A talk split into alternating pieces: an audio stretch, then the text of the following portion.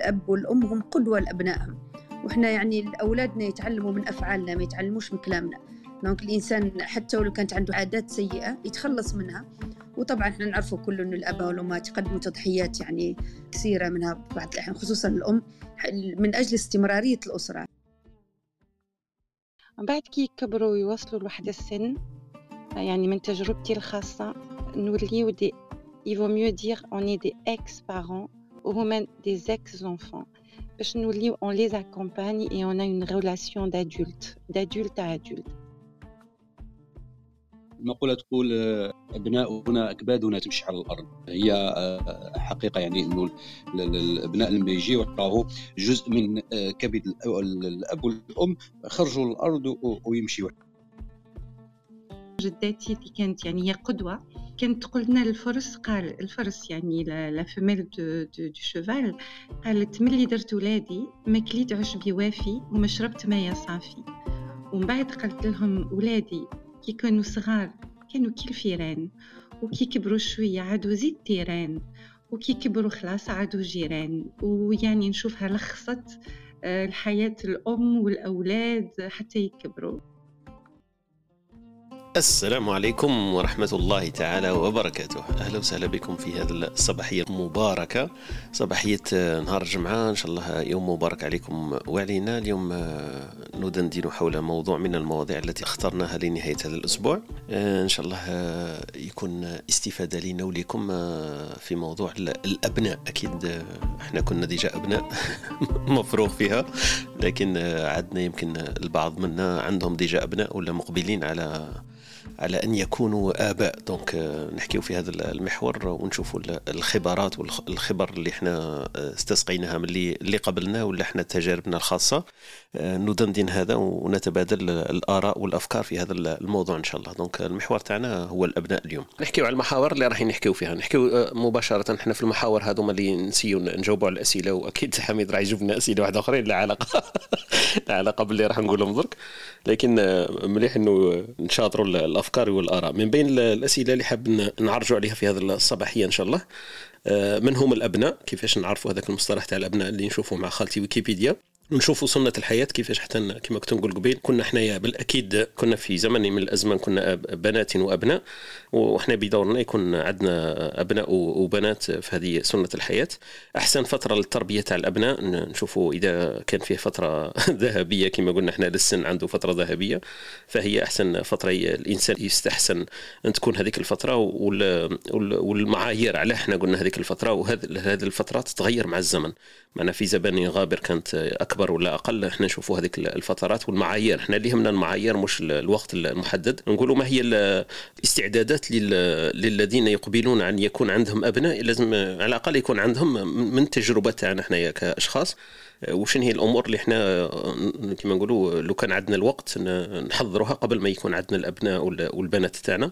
نشوفوا الجوانب الاجتماعية والنفسية والمادية وهذه الأمور كامل باش الإنسان يكون محضر نفسيا وذهنيا لهذا المنصب هذا اللي راح يتولى في حياته إنه يكون أب ولا أم. الصعوبات آه، في تربية الأبناء والأساليب تاع التربية الواجبات تاع الأبناء والآباء من الجهتين والصورة تاعنا إحنا اللي عندنا عن الأبناء المثاليين. إحنا أكيد عندنا واحد الصورة نمطية في رأسنا كيفاش يكون الابن المثالي والبنت المثالية.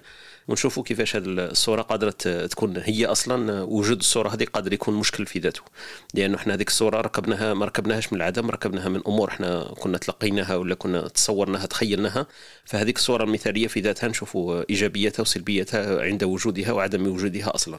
نسيو في آخر المطاف يمكن نشوفوا العمل اللي لازم على الاباء, الأباء ولا الأبناء يتفاداوه. ما لازمش يديروه من من جهتين اللي يكون باش تكون العلاقة تاعهم كما نقولوا منسجمة و وسلسة إلى إلى أبعد الحدود. دونك هذا هذا برك المحاور اللي أنا سجلتها عندي. نحاولوا كيفاش ندندن حولها ونطرقوا لها في هذه الصباحية إن شاء الله. نبداو على بركة الله في التعريف تاع خالتنا ويكيبيديا. واش قلنا في هذا التعريف كمنطلق فقط؟ تقولنا ويكيبيديا الإبن والإبنة هما أبناء رجل وامرأة هذه باينة. نتيجة آه، الزواج والعلاقة تاعهم. donc هذه المرحلة تاع انطلاق المصطلح كيفاش نطلقوه. في اللغة السامية يقول لك هو مصطلح من اللغة السامية للتعبير عن النسب. يستعمل مصطلح إبن لتأكيد نسب الإبن لقبيلة أو لأب. donc هما ومعروف إحنا يمكن ساعة عند السامية لأنه إحنا نعرفوا أنه بيننا وبين الديانة مثلا اليهودية عندهم هما ثاني بان هذيك ابن ولا بن فهي أصلها سامي. وفي الاصطلاح الكتابة تاعو يكتب مصطلح ابن بالألف إذا وجد في بداية الاسم العلم وهذه كنا طرقنا لها إلى الذكر في الكبسولات اللغوية تاعنا. إحنا قلنا متى نكتب ابن الخطاب ولا بن الخطاب؟ قلنا نكتبوا ابن الخطاب إذا كانت ابن الخطاب فقط وإذا كتبنا عمر نكتبوا عمر بن الخطاب من دون ألف. دونك هذا وتذكير واحد آخر. هنا في ويكيبيديا تقول لك يكتب مصطلح ابن بالألف إذا وجد في بداية الاسم العلم. هذه من هذا الباب. المصطلح تاع ابن هو المرادفات تاع هذا المصطلح. هي ولد هي بنت هي صبي غلام آه، كينيا وزاي. هذو زوج ما نعرفهمش كينيا وزاي لكن آه، مصطلحات مرادفة ولا مقاربة لمصطلح آه، ابن. هذه في التعريفات تاع ويكيبيديا كيفاش تقولنا في في المصطلح الأبناء. ولو نبحثوا في ويكيبيديا يخرج لنا ثاني نفس المحور هو محور التربية. التربية هذا موضوع واحد آخر كامل. لكن أكيد اللي يذكر الأبناء يذكر التربية لأنه هذا هو هذا هو الواجب تاع الآباء إذا كان عندهم أبناء. دونك التدرج الطبيعي ولا المنطقي إنه إذا كان عندك أبناء فأنت مجبر ولا مرغم ولا من واجبك التربية تاعهم. والتربية عندها عندها أصول وعندها محاور واحدة أخرى نحكيو فيها في في باب واحد آخر. اليوم حبيت برك نعرجوا على باب الأبناء ونشوفوا كيفاش كيفاش ندندن حوله. في البداية. البداية كان واحد الآية برك حبيت نذكركم بها المال والبنون زينة الحياة الدنيا.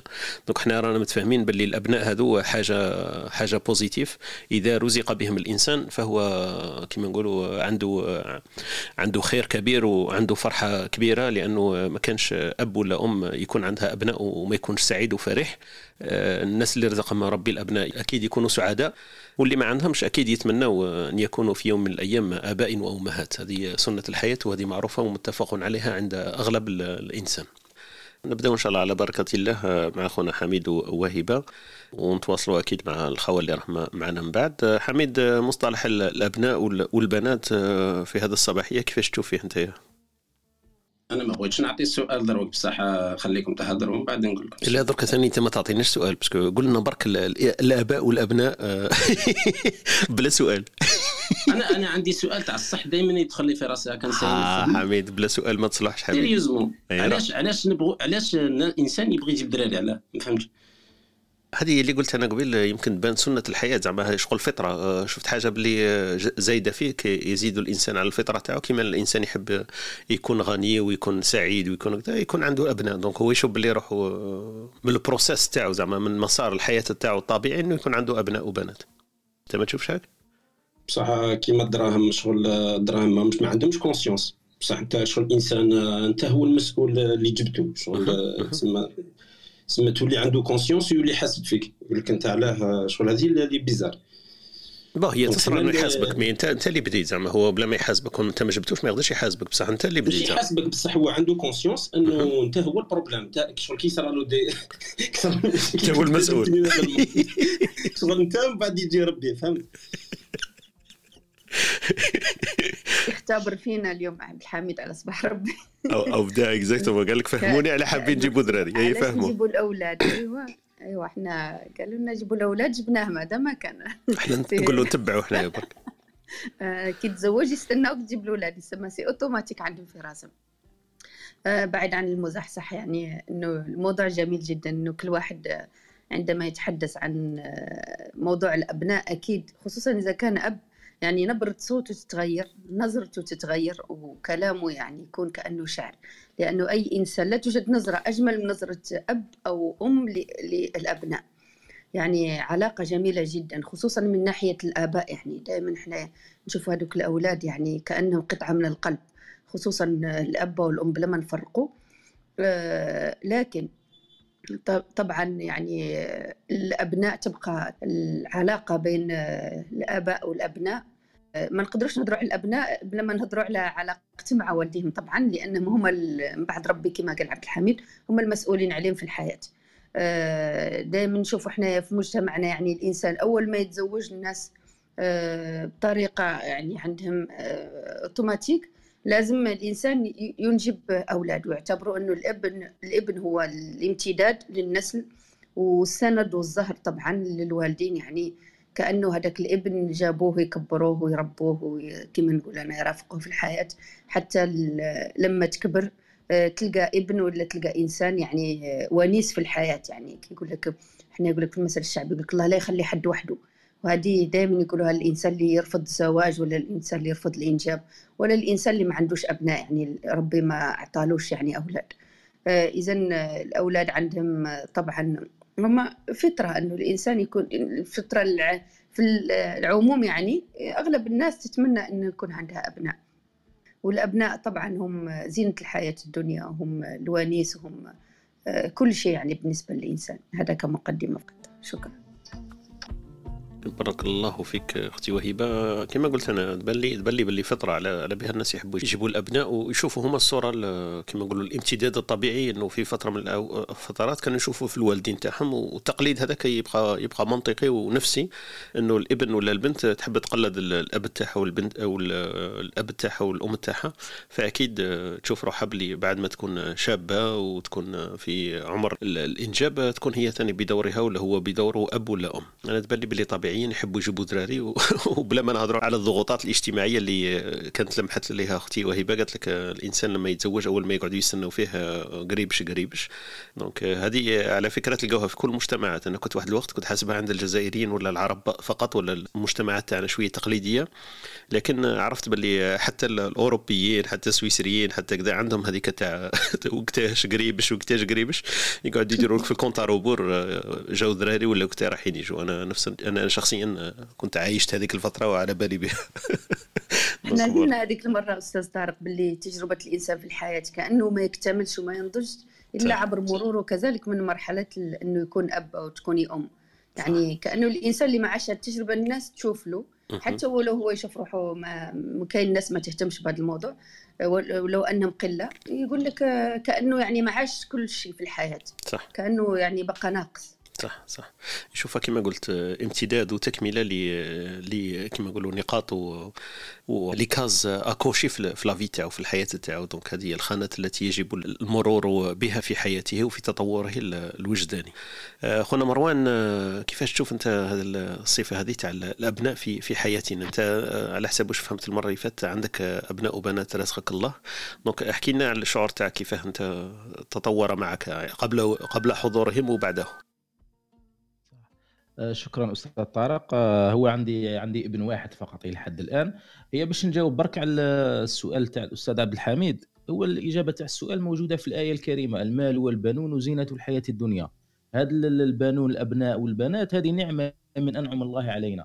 اذا كل إنسان يحب يحب نعم الله تنزل عليه يعني. على هذه نعتقد أنه الناس لهذا السبب تحب تجيب الأبناء.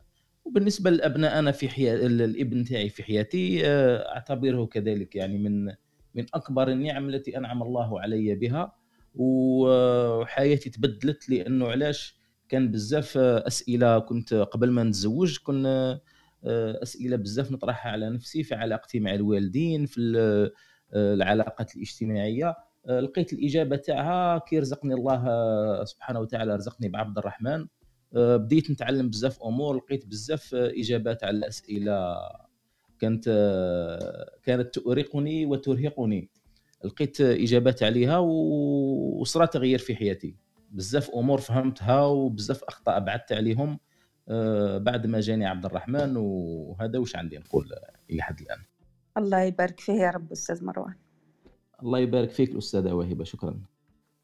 voilà voilà donc شكرا لك خونا مروان نفوت يمكن لخونا يوسف يوسف صباح الخير صباح الخير أهلا بك وبكل الاساتذه الحاضرين معنا المقولة تقول أبناؤنا أكبادنا تمشي على الأرض هي حقيقة يعني أنه الأبناء لما يجي راهو جزء من كبد الأب والأم خرجوا للأرض ويمشي وإحنا ما كناش نفهموا هذه العبارة من الآباء والأم. حتى يقول لك أي الكبدة مثلا لما يكون الابن يكون مثلا عاصي ولا يكون نوع ما متمرد ولا يقولوا له علاش علاش راه يدير هكذا؟ خليك منه يقول له أي الكبده الله غالب الكبدة.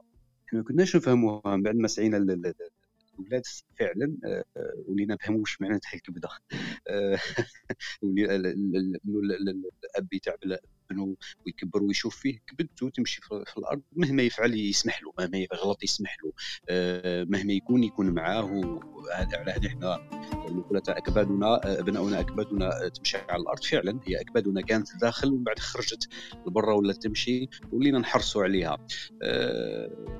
في الحقيقة المرحلة العمرية تاع الإنسان إحنا والدينا ما كناش كي تكون سيليباتير وما تكونش متزوج ما تحش بالتعب تاعهم آه، معاك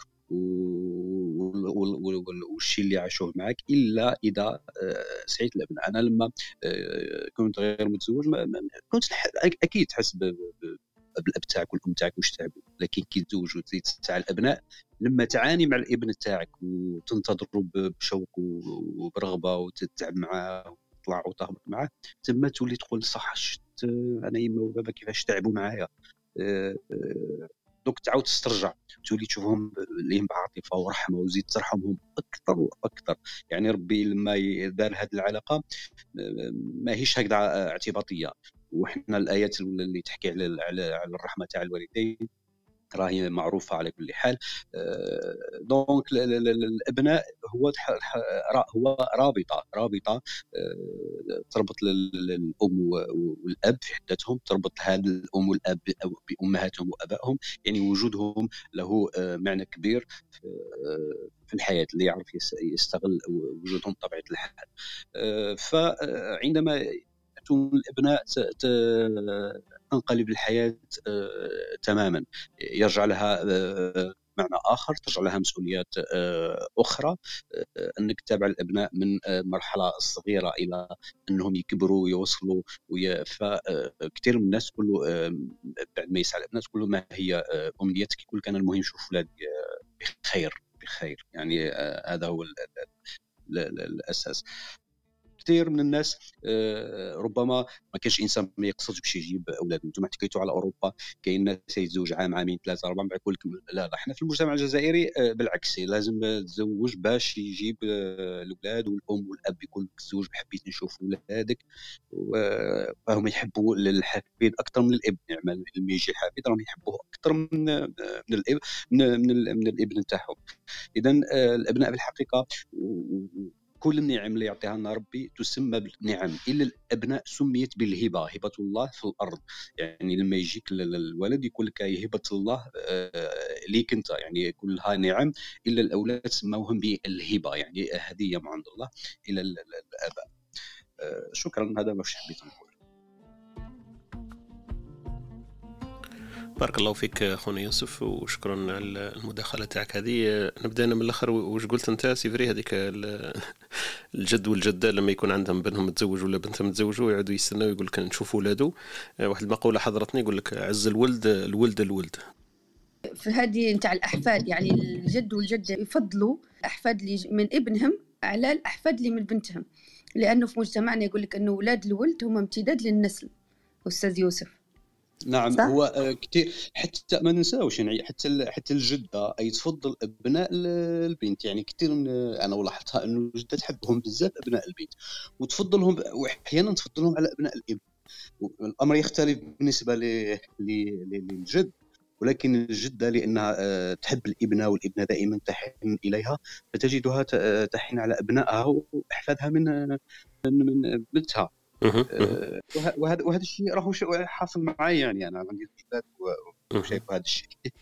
صح كما قلت المحبه هذيك تنتقل وكما قلت من حب الجد الأبناء. أنا نشوف باللي في زوج كيف كيف لأنه إحنا برك عندنا هذيك التقليد إنه الأم قريبة لبنتها والأب قريب لاباه فتبان هذيك العلاقة المنطقية مربوطة شوية بالجنس لكن أنا تبان لي باللي كيف كيف لأنه أنا عايشت الحالتين آه، استاذه وهبة آه، حالتني إلى موضوع آخر أنهم يحبوا المولود الأول يكون آه، يكون ذكر.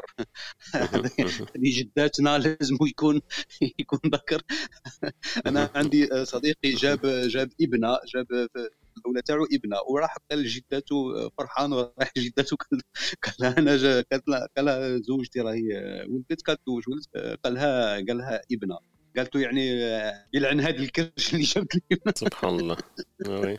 كاين كاين مازال شوية إيه مازال شوية جاهلية إحنا في, في التقاليد يمكن إيه هما كبار هما لازم يجيب لهم الذكر هو اللي هو اللي إنه ما تجيبش الذكر وهو على العكس يعني. أنا عندي أنا عندي ذكرين أنتظر بشوق حار جدا أن أرزق الله يعني.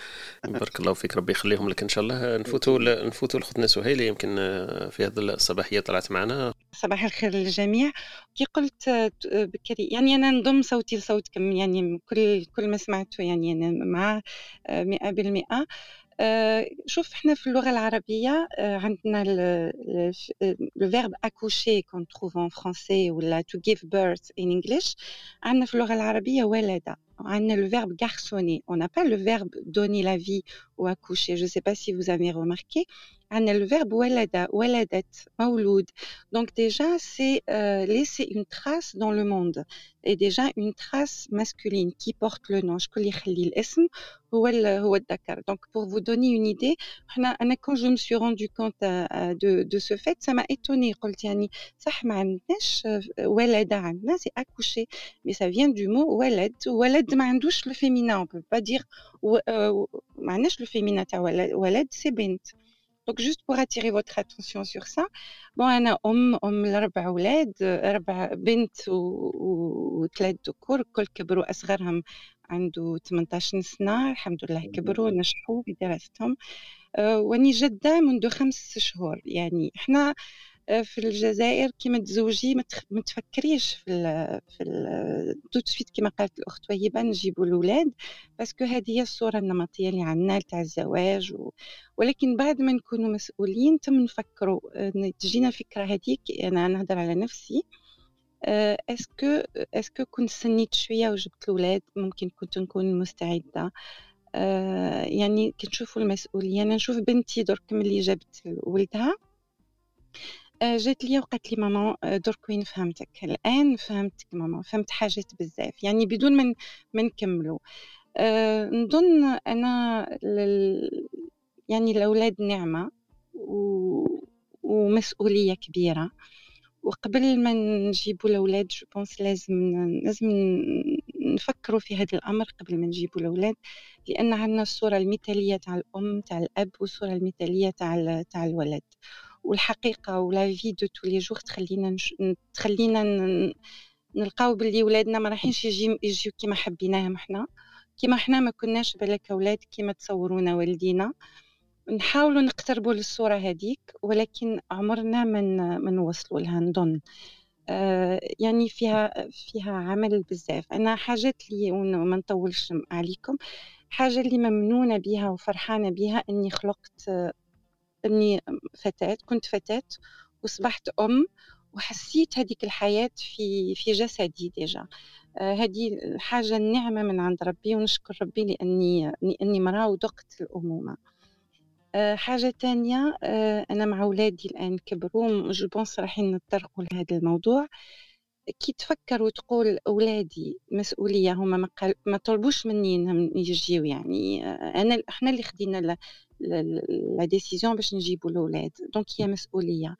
ومن بعد كي كبروا بعد ست, سن... ست سنين يخرجوا شوية من يدينا اللي هنا يدخلوا la société يدخلوا المدرسة ويكون الأثر تاع تاع المجتمع عليهم أكثر من أثرنا فيهم. donc نوليو إحنا que des accompagnants من بعد كي يكبروا ويوصلوا لواحد السن يعني من تجربتي الخاصة نوليو des vaut mieux dire on est des ex-parents ou des ex-enfants.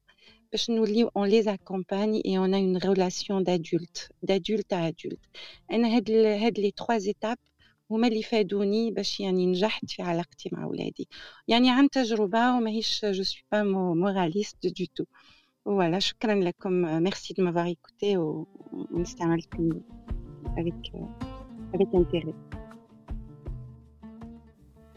بارك الله فيك أختي سهيلة وشكرا على المداخلة تاعك. فو نوزافي في لو تور كيما يقول لك. درتي بينا الدورة كاملة وديتينا من بداية المصطلح. ما شاء الله عليك. منطقية إلى حد كبير رغم كما قلتي انت راك أصبحتي جدة منذ خمس أشهر. أغلبية تاع الناس ما يحبوش يولوا أجداد. فانت ما شاء الله عليك. عندك المسؤولية والعاطفة والمراكز قاعدين متشبعة. ما شاء الله كنت كما قلتي زوجة وليتي أم ومن بعد وليتي جدة. وراكي متمتعة كما قلتي لكن المصطلح اللي عرفتيه لنا صح عندك الحق في حكاية ولد وولدة واسم العائلة لذا يمكن هذا الجواب اللي قالته خطنا وهبه قبيل إنه ولا خونا يوسف ثاني قال لك الناس يحبوا يكون عندهم الولد هي مربوطة ياسر باسم العائلة والذكر هو اللي يحمل الاسم تاع العائلة هذيك. حكاية آه، نعمة ومسؤولية هذا هو الدندنة تاعنا الصباحية اليوم. آه، الناس يشوفوا فيها بزاف نعمة وينسوا المسؤولية واللي يشوفوا فيها بزاف مسؤولية وينسوا إنه ياخذوا النعمة هذيك معهم في الطريق. donc يكالكيليو بزاف donc يستناو بزاف donc ينساو باش يبروفيتيو من العمر تاعهم و le jeune هذاك l'âge jeune تاعهم وين يكونوا قادرين باش يجيبوا الأبناء ولا يتزوجوا أصلا. وباش يربوا الأبناء في في طاقة ويستمتعوا بهذيك النعمة اللي حكيتي لنا عليها أنت يا اختنا سهيله درك قلتي لنا أحسن حاجة اللي أنا فرحت بها أني كنت بنت وكنت أم وشعرت بهذاك الإحساس أني حملت الإبن ولا البنت تاعي في, في البطن تاعي لمدة تسعة اشهر وتمتعت بالوضع تاعو وبالتربية تاعو. النقطة المهمة اللي عرجت عليها أختي سهيلة ياسر آه، وهي اللي هي يمكن محور الدندنة تاعنا الصباحية. المراحل هذوك كيفاش نتعلموا باش إحنا المسؤولية نرخيو شوية الحبل تاعنا. والمصطلح اللي بقى درك في الذهن تاعي اللي قلتيه ex-parents وهما كانوا des ex-enfants عندنا حنايا. هذه هي بيت القصيد. هذه لازم إحنا درك ما عارف ندو نجيبوا فيها باش نقنعوا أنفسنا ولا نشوفوا النظرة الصحيحة. كيفاش إحنا بعد ست سنوات اللي حكيتي عليها يدخل الإبن المدرسة نولوا مرافقين ويكون الأثر مش تاع العائلة فقط يكون الأثر تاع المجتمع تاع الأصدقاء تاع المحيط تاعو يأثر فيه. فاحنا لازم كيفاش نعرفوا نرافقوه؟ إلى غاية السن اللي يبلغوا هذاك يولي يولي راشد يولي شاب وشابة 18 و20 سنة. وفما وين إحنا لازم نعترفوا باللي ما راناش لي بارون تاع 6 رانا لي بارون تاع 20 طون تاع 18 وفما كيفاش ندخلوا في راسنا باللي رانا دي زيكس بارون وحنا نكونوا مرافقين. نحتاج إذا احتاجنا يلقانا. وإذا إحنا احتاج هو الاستشارة من عندنا إحنا ثاني نكونوا في هذيك الاستشارة. نرافقوه mais à distance وهذيك هي الصعيبه عند les parents ما يقدروش يتخلاو بالمنصب تاعهم هذيك بسهولة. يا يكونوا بزاف داخلين في الحياة تاع الابن يقولوا أنا على بالي بك. هو أنا أنا déjà عندي أسبوعين كنت مع الوالدة. فخويا كان يحكي معها ومش عارف اللي حكيتها لكم هذه. وخويا صغير عليا بعامين ولا ثلاثة برك بعدي. فتقول له في النقاش هذا كنت نسمع فيهم قالت له أنت على بالك راني مش عارف واحد النقاش هذا صرا. قلت له على بالك راني ندبر عليك وكاع؟ قالت له أنا في بالي راك أنت مازلت باللي شغل عندك 10 سنين يعني الناس كاع باللي راك في 30 وعندك عائلة وعندك. بعد خزرت فيا. قالت لي وانت ثاني. donc عند الأم والأب الأبناء يبقوا أبناء. إذا جابوا ذراري عندهم 20 عندهم 30 عندهم 10 عندهم 50 سنة يبقوا الأبناء أبناء. donc هذيك هي l'attachement هذيك moral تاع الآباء كيفاش يقدروا يتخلاو على المنصب هذاك تاعهم ويستعرفوا باللي هما راهم في مركز المرافقة آه، تاع تاع الأبناء تاعهم ومش كيف كيف الاحتياجات تاع الأبناء تاعهم مش كيما يكونوا صغار لما يكونوا كبار. أنا أنا نلقى باللي آه، شغل آه، عندك واحد كيف يسموه واحد la sagesse واحد la conscience ما شاء الله عليك أختي سهيلة أنك عرفتي la distance هذيك كيفاش تاخذيها احكي لنا برك كيفاش حتى وصلتي ليها وكيفاش راكي تتعاملي معها كل يوم parce que أنا تبان لي هذيك أصعب حاجة عند الآباء إنه يعترفوا بالنقطة هذه باللي voilà ماتنو درت الدور تاعي نستنى برك. إلا هما يحتاجوني راني هنا. mais sinon il faut pas être trop intrusif وهذيك هي تبان لينا باللي مبدأ تاع بزاف المشاكل بين الأبناء والاباء بارك الله فيك أختي سهيلة أكيد نعاودوا نرجعوا لك نعاود نرجع لخونا حميد. حميد parce que هو اللي طرح السؤال هذاك تاع اللي قبيل قال لك كيفاش حتى الآباء يخيروا باش يجيبوا دراري والمسؤوليه تاعهم كيف حتى يجيبوا دراري حميد واش قلنا؟ واش حكيت؟ هو تساؤل تفضلي وهبه هو تساؤل. هو تساؤل واكيد إنه التساؤل يكون فقط لتوجيه الحوار. إذا يعطينا رأي ويعطينا نصف الإجابة إذا أراد. صح. صح. أنا سألت هذاك السؤال parce que بالنسبة لي شغل الحكاية تبدا toujours pourquoi إلا الإنسان راه عارف وعلاش يدير هذيك الحاجة خلينا من الإجابات اللي كاينين في القرآن وكل شيء parce que est-ce que راك راح تطبقهم. ولا لا لا وهذيك بحد المشكلة في الآية هذيك المال والبنون. ماشي المشكلة في الآية المشكلة في الفهم تاع الآية parce que علاش؟ donc انت كي تقول لي المال والبنون زينة الحياة معناتها راك شغلك تساوي ما بين البنان البنون والمال. ce qui est quand même bizarre donc هنايا عندك une entité matérielle والاخرى humaine ماشي كيف كيف. donc هنايا المشكلة. est-ce que إلا تولي تروح آه، زادم على الاولاد من حقك أن دير الاولاد غير parce que parce que راك نconsidérer باللي لازم ديرهم ومن بعد هذاك اللازم يرجع absurde لو كان الانسان ما يفهمش علاش هو يديرها. ومن بعد من من الجهة تاع أنه ماهوش فاهم علاش يدير هذاك الدراري واش يروح يدير؟ يبدا يبدا يبدا يديرها pour des, des différentes raisons ويخزن مورا هذيك الآية هذيك ولا يخزن مورا أنه حاجة طبيعية الإنسان يبغي الاولاد وكل شيء donc quelque part مثلا تخيل أنت يا إنسان هكا داير في راسو باللي لو كان ما يجيبش الاولاد شغل شغل لو كان ما يجيبش الاولاد في ذيك في هذيك الحقبة الزمنية أنه راح يكون عنده مشكلة في في ال entourage تاعو. معناتها c'est construction sociale معناتها باللي الناس راهم يستناو منه أنه يلعب الدور تاع أب. ماشي هو vraiment مقتنع باللي راح يكون أب وراه فاهم وعلاش شغل هضر مع روحه وعلاش راني باغي نجيب الاولاد درك. علاش راني باغي نجيبهم؟ dès le moment وين يعرف exactement يرجعوا هذوك الأبناء أبناء parce que accepté هم mais vraiment هو. ماشي شغل واحد imposa هم عليه. هذه مشكلة إلى واحد imposa عليه هذيك الحاجة بلا ما يحس. donc هنا هنا الفرق. هذه هنا تبدأ من هنا l'histoire تاع المأساة تاع الدراري. دونك إلا ولات هذه شغل إنه خلاص راني عارف exactement وعلاش نجيبهم من بعد هو يحوس يفهم المسؤوليات تاعو par rapport لهذيك.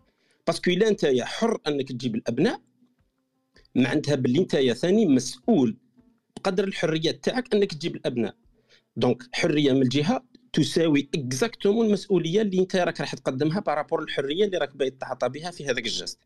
إلا أنت كنت حر maximum تقول بلي أنا حر نجيب الأولاد معناتها راك راح تكون مسؤول. من الوقت اللي أنت تقبل بالك أنك تكون مسؤول راح تطرح على روحك هذه الأسئلة ما هم ما يشبهوش الأسئلة تاع إنه إيه c'est naturel أي واحد يبغي يجيب دراري أي واحد c'est normal واحد بلا دراري كيفاش؟ هادو كاع صوالح يبداو يسقطوا parce que علاش؟ هادو كاع سبات راك باغي تآمن أنه يكونوا une cause بصح هما ماهمش ماهمش كاع une raison علاش علاش راك راح تجيب الدراري. dès le moment وين أنت تتفاهم مع روحك مليح وتتحمل المسؤولية تولي exactement libre أنك تجيب هذوك الدراري وتاكسبتيهم ودي مومون وين ت accepter هم normalement tout va se passer bien صحيت خونا حميد بارك الله فيك ويعطيك الصحة. حميد كاين زوج ثلاث نقاط برك في ال discussion تاعك. أنا بانوا لي في راسي. أه كيما قلت الآية هذيك المال والبنون زينة الحياة الدنيا ما نقدرش ندرقوا وراها لازم نفهموها برك. أنا في بالي آه، الجمع بين المال والبنون c'est pas égalité زعما. قادر المال يكون quantité والبنون يكونوا qualité زعما. إلا كانوا كيف كيف تردت. إلا عندنا نجيبوا في quantité في البنون ثاني لا لا زينة. زينة. زينة, زينة. زينة. زينة. voilà. والزينة ماهيش غير ثماك voilà. في بزاف مواقف صح. تلقى الزينة وكل واحد كيفاش مفسرها. exactly. أنا التفسير اللي نميل له إيه؟ أنه c'est le désir. Okay. c'est exactement c'est le désir هذا هو. parce que انت le désir شتا معناتها؟ معناتها باللي انت فوق ال instinct تاع باللي انت راك باغي غير شغل ت sauver l'humanité وتخليها تعيش.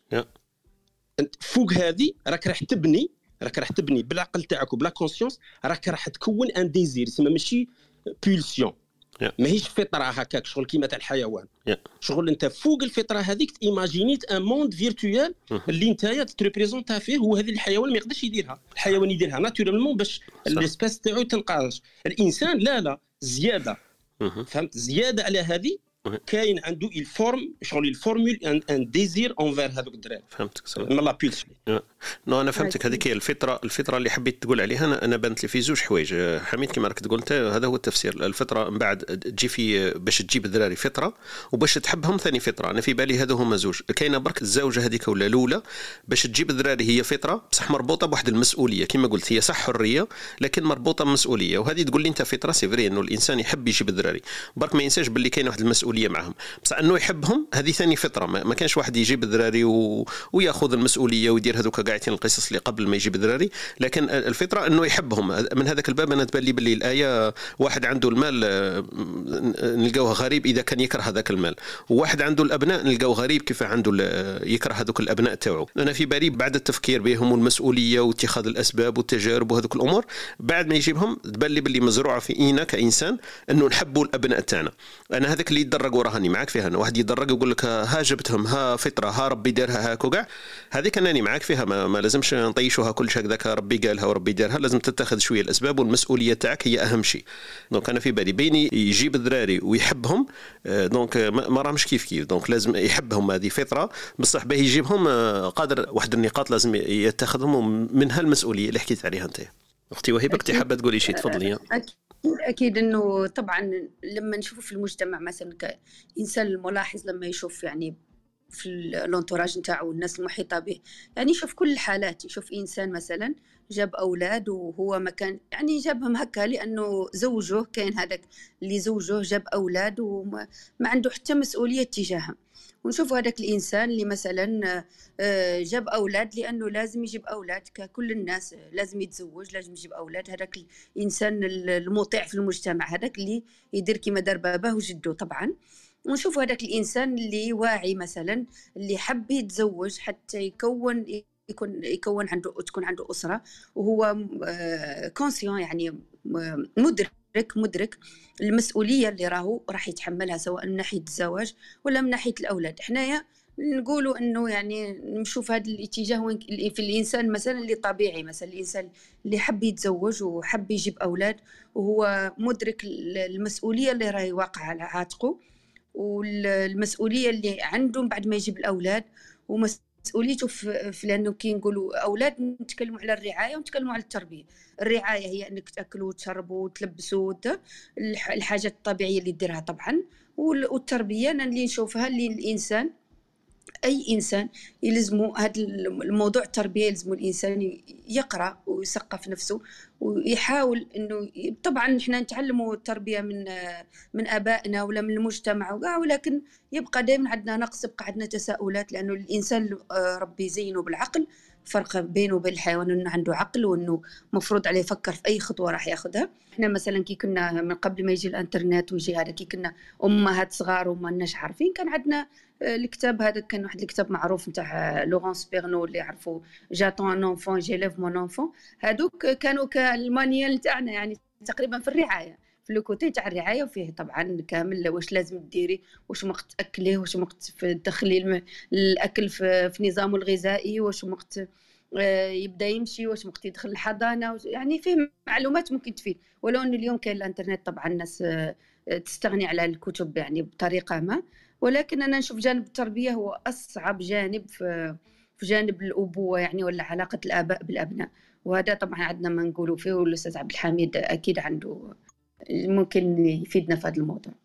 بارك الله فيك يعطيك الصحة أختي وهبة. جا في بالي برك واحد الكتاب قدام ما ننساه déjà كنت أنا شريته في Audible بصح مازال ما سمعتوش ولا ما قريتوش. يسموه The Conscious Parent الآباء ولا الأولياء الواعيين ولا المتفطنين يكونوا conscients ما كيف يسموها conscients بالعربية الفصحى يمكن مدركين. مدركين. هذا سمعت عليه بزاف صوالح ملاح ويحكي أنه les parents لما يكونوا مدركين هي النقطة اللي داتنا لها قبيل أختنا سهيلة.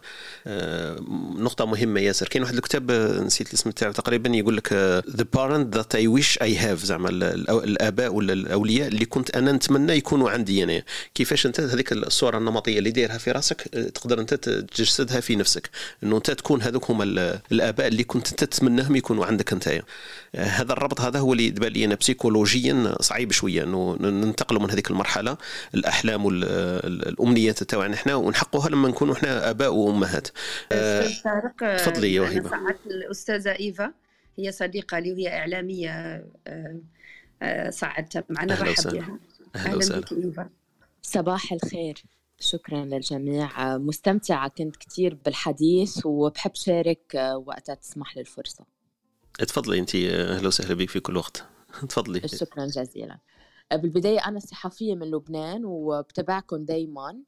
آه، حاب شارك بالنسبة لموضوع الأبناء والأهل والتربية برأيي ال investissement آه، بتربية الأبناء وب transmission des valeurs و de l'affection وغيرها هي اللي لها مكسب أكبر على terme وكمان بالنسبة إلي إنه آه، يمنحوا الأهل marge مساحة وهامش liberté لأبنائهم كتير أساسية. liberté responsable لأنه هي رح تودي مع الثقة ال épanouissement تبع الجو بالعائلة وبستشهد هون بجملة للأديب اللبناني جبران خليل جبران وقت بيقول أبناؤكم ليسوا لكم أبناؤكم أولاد الحياة. فكتير أساسي كمان الأهل يمنحوا هيدا المساحة يعني لأبنائهم ليكونوا عم يتطوروا سوا وعم يعطوهم مجال ليحلقوا يعني بجناحيهم الخاصين. وشكرا والله يحفظكم لعيالكم. بارك الله فيك واهلا وسهلا فيك في كل وقت. بارك الله فيك. أختنا إيفا لمحت الحكاية الحرية وليبانويسمون اللي قلت عليها هي هذاك هو يمكن ثاني النقطة اللي حكينا عليها مع أختنا سهيلة قبيل إنه نتقبل إنه نكونوا في فترة من الزمن نكونوا إكس بارون هي هذيك يمكن نقطة الدندنة تاعنا الصباحية هذه يمكن نعرفوا كيفاش إحنا نتعاملوا مع هذيك المرحلة هذيك لأنه مجال الحرية سهل الكلام عليه وصعب تطبيقه في الواقع. الآباء عندهم هذيك الإشكال هذاك إنه كيفاش يقدروا يخلوا الطير الصغير الصغير هذاك يرفرف بجناحيه لوحده. دائما خايفين عليه. وهو مش رغبة منهم برك. عندهم واحد الاكسيك في المشاعر وفي الإحساس وفي الخوف. من خوفهم عليه يكبتوا عليه ويغطوا عليه وما يخلوش يخلوش يفرفر بجناحيه لوحده. فهذاك ال sentiment هذاك كيفاش نقدروا نتحكموا فيه؟ والحبل هذاك متى نرخيه ومتى نشده ومتى نقطعوه؟ فما هذاك هو تبان لي أنا أصعب شعور وأصعب décision وأصعب قرار الأولياء يقدروا يتحكموا فيه. إذا كانوا conscients كما اختنا سهيلة ما شاء الله عليها. أنا أنا بانت لي باللي هي احسن أحسن جدة وأحسن أم. يمكن الأبناء تاعها كما نقولوا يفتخروا بها لأنه عرفت صح أنه لما تكون مستمتعة كأم حاجة ومستمتعة كجدة حاجة ومستمتعة كأم مقبلة على على إنجاب الأطفال حاجة واحدة أخرى. ما مش كاع كيف كيف les sentiments هذوك. المشكل أنه عند الوعي اللي حكى عليه خونا حميد قبيل أنه الوعي المسؤولية هذيك d'où elle vient, est-ce que فطره est-ce que أنا c'est un choix عندي الحرية. oui بصح عندي المسؤولية ومن بعد عندي الفطرة. donc ما نقدرش نغطي حاجة بحاجة. آه، هذا هذا برك واش حبيت نقول في في إضافة. خويا مروان حبيت تضيف شيء تفضل. آه، شكرا أستاذ طارق. هي باش نرجع للنقطة اللي اثرها الأستاذ عبد الحميد. آه، أنا نقول إنه علاش علاش الناس تحرص على أن يكون عندها أولاد؟ لأنه إحنا خاصة في المجتمعات الشرقية تاعنا إنجاب الأولاد يعتبر دليل على اكتمال الرجولة والأنوثة. الإنسان الراجل اللي ما يجيبش أولاد دائما يحس إنه عنده نقص هو في في نفسه. ونفس الشيء بالنسبة للمرأة. المرأة اللي ما تجيبش أولاد آه، راك تعرف كيفاش في المجتمع تاعنا كيف تعامل. كيف تعامل من أهل الزوج. كيف تكون نظرة المجتمع لها. لذلك إنه الناس كلها تحرص إنه تجيب أولاد. يعني بمجرد أنه يجيب أول ولد خلاص آه، أثبت أنه مكتمل الرجولة والمرأة أثبتت أنها مكتملة الأنوثة. هذا هذا هذا رأيي. آه، بالنسبة للقضية تاع التربية أنا نعتبرها أنه هي مسؤولية ومتعة. علاش؟ آه، أنا نشوف أنه الإنسان كي يربي ابنه نقدر نشبهه بالمهندس المعماري اللي راه يطلع في صرح كبير. يعني كي يكون يدير في التصميم تاع البناء المعماري هذا ويشرف على التنفيذ ويدير تعديلات ويزوق منه ويحاول يجمل البناء هذا. نفس الشيء بالنسبة للإنسان. أنا كي نربي ابني أعتبر كأني راني نبني في صرح. لذلك لازم نكون مستمتع بهذا العمل. هذا العمل أكيد فيه مسؤولية كبيرة فيه تعب ولكنه يحتاج إلى مهارات. التربية هذه تحتاج إلى مهارات ولازم إحنا نتعلموها. يعني ما كانش واحد فينا اللي بمجرد أنه جاب أولاد يعرف كيفاش يربيهم. لا نقدر نشوف تجارب تاع الناس الآخرين نقرأ نتعلم نستفسر من أخصائيين باش نكتسب هذه المهارات. لذلك أنا أعتبرها بالنسبة لي أعتبرها مسؤولية ولكنها مسؤولية ممتعة جدا وربي قدرنا عليها إن شاء الله. وشكرا لكم. بارك الله فيك خويا مروان وشكرا لك. أنت كيما قلت صح في المداخلة تاعك إنه ضغط اجتماعي une pression sociale هذه هي اللي تضغط على الإنسان إنه يكون عنده أبناء ويستنى وقتها يكون أبناء وتظهر له هو اكتمال الرجولة واكتمال الأنوثة عند المرأة. بصح كيف تفسر؟ يجيب اربعه وخمسة وستة كيف يزيد ي doubler هذيك الرجولة تاعو كي يجيب سبعة ولا كيف؟ أنا تبان لي برك كيما نقولوا هكذا مزاحا ومش صح اصطلاحا إنه la pression هذيك sociale مش عند المجتمعات الشرقية فقط. كيف تفسر إنه الأوروبيين ولا مجتمعات آسيوية عندهم ثاني نفس النقطة هذيك إنه الإنسان يحب يجيب الأولاد. هي إحنا في مجتمعاتنا زايدة شوية صح عليها لأنه فوالا إحنا عندنا هذيك التساؤل والأسئلة. بصح أنا قلت لك عند امام الأوروبيين عندهم هذاك التساؤل لما تتزوج يقعدوا يستنوا متى تجيب الأبناء والأولاد الأولين. هي ضغط اجتماعي بصح تبان لي في موجود في كل المجتمعات. وكاين ناس يمكن عايشين في جزيرة وحابين يجيبوا أطفال. هذاك ما عنده حتى ضغط. هي كيفاش هذاك عنده هذيك الرغبة هذيك تاع إنه يجيب أبناء؟ لا يعني باب المزاح يعني إنه في المجتمع لما ما تتزوج وامتى يتزوج لما تتزوج وامتى تنجب عندما تنجب إذا كان المولود بنت صح وامتى صح يجي الولد ولما ولما يجي الولد والبنت صح. آه، جيب وين والاخ والأخت إيه إيه. صح صح. يقول لك لازم الأخ تكون عنده اخته والأخت يكون عنده والمشكل لما تجيبي ثلاث أولاد يقول لك وينها البنت ولما تجيبي البنت يقول لك وين ثلاث أولاد. أنا أصلا في عائلة كبيرة ما شاء الله إحنا سبعة والأخت تاعي هي أصغر واحدة. المراهقة نتاعهم أبدية لك. هذه هي. أنا أكبر واحد فيهم. واش كان يقول قبيله أخونا مروان؟ يمكن قال ولا مش عارف شكون يوسف هو اللي قال كيحبوا يكونوا ذكر. فأنا صح أنا كنت أول أول اخواتي وأنا هو الكبير فيهم. لكن الوالدة تاعي رزقت بالبنين بالبنين حتى جابت سبعة. السابعة هي كانت البنت.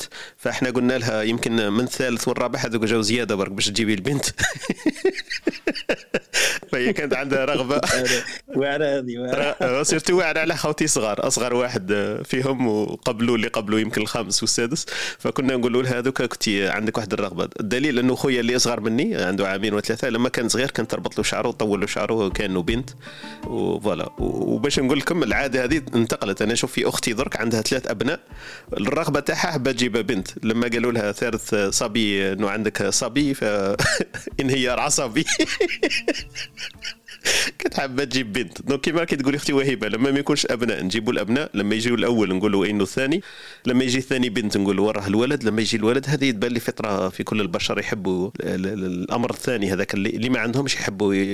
كاين واحد مثل واحد آخر يقول لك ما تشوفش دائما في صحنك تشوف في صحن جارك.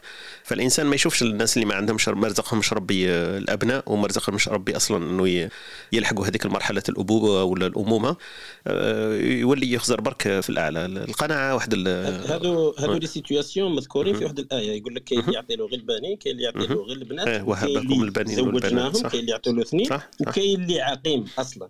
تما شحال كاين situations؟ تقدر أنت تقيس عليها. كاين غير اللي عنده دراري كاين اللي عنده البنات برك وكاين اللي عنده الزوج وكاين اللي ما عندوش كاع. هادو هما les catégories اللي كاينين. c'est-à-dire c'est des situations في الحياة الإنسان يطيح فيهم c'est-à-dire لازم يجي ليهم quelque part تاع صح. بارك الله فيك. هذاك الصح هذا هو. أنا في بالي مروان قلت واحد الكلمة مليحة. قلت إنه هذه إنجاب البنين والبنات مهارة والتعامل مع هذا بناء الصرح هذا آه، لازم له تعلم. النقطة هذه اللي شدتني أنا مروان كيفاش إحنا في مجتمعاتنا اليوم باش نكونوا شوية عمليين وواقعيين الناس اللي مثلا حابين يخطوا هذيك الخطوة ويتعلموا هذه المهارات إنجاب الأبناء والتعامل مع الأبناء. إحنا وراهم الامكانيات اللي في مجتمعاتنا اليوم اللي تعلمنا كيفاش نكونوا آباء وأمهات. ما تقوليش نروحوا نشوفوا في يوتيوب ولا نشوفوا في ويكيبيديا. كيفاش انت وأنا وهكذا في مجتمعنا من غير هذيك الحديث المقاهي والمسلسلات التركية كيفاش نتعلموا باش نكونوا آباء وأمهات وعمليا زعما وراه الإطار اللي نقدروا ننشطوا فيه ونعتبروا إنه كاين الرغبة. مثلا ابن ما شاء الله زوجين لسه تزوجوا في عمر الشباب تاعهم وحابين يتعلموا مهارة المسؤولية هذيك تاع الأبناء. قادر تقول لي هي تبدأ قبل الزواج أصلا؟ بصح معليش قلنا برك كيفاش الإمكانيات اللي كاينين متاحين في حياتنا اليومية اليوم؟ دقيقة طارق تفضل بغيت بغيت نقول justement على هذه parce que السؤال الأول كان وعلاش نجيبوا الاولاد السؤال الثاني تخيل أنت عرفت عرفت علاش تجيب الاولاد شتا هو الهدف من التربية؟ واش هو الهدف؟ finalement كي نطرحوا على روحنا السؤال زعما ما عندك أولاد واش هو الهدف دروك من التربية؟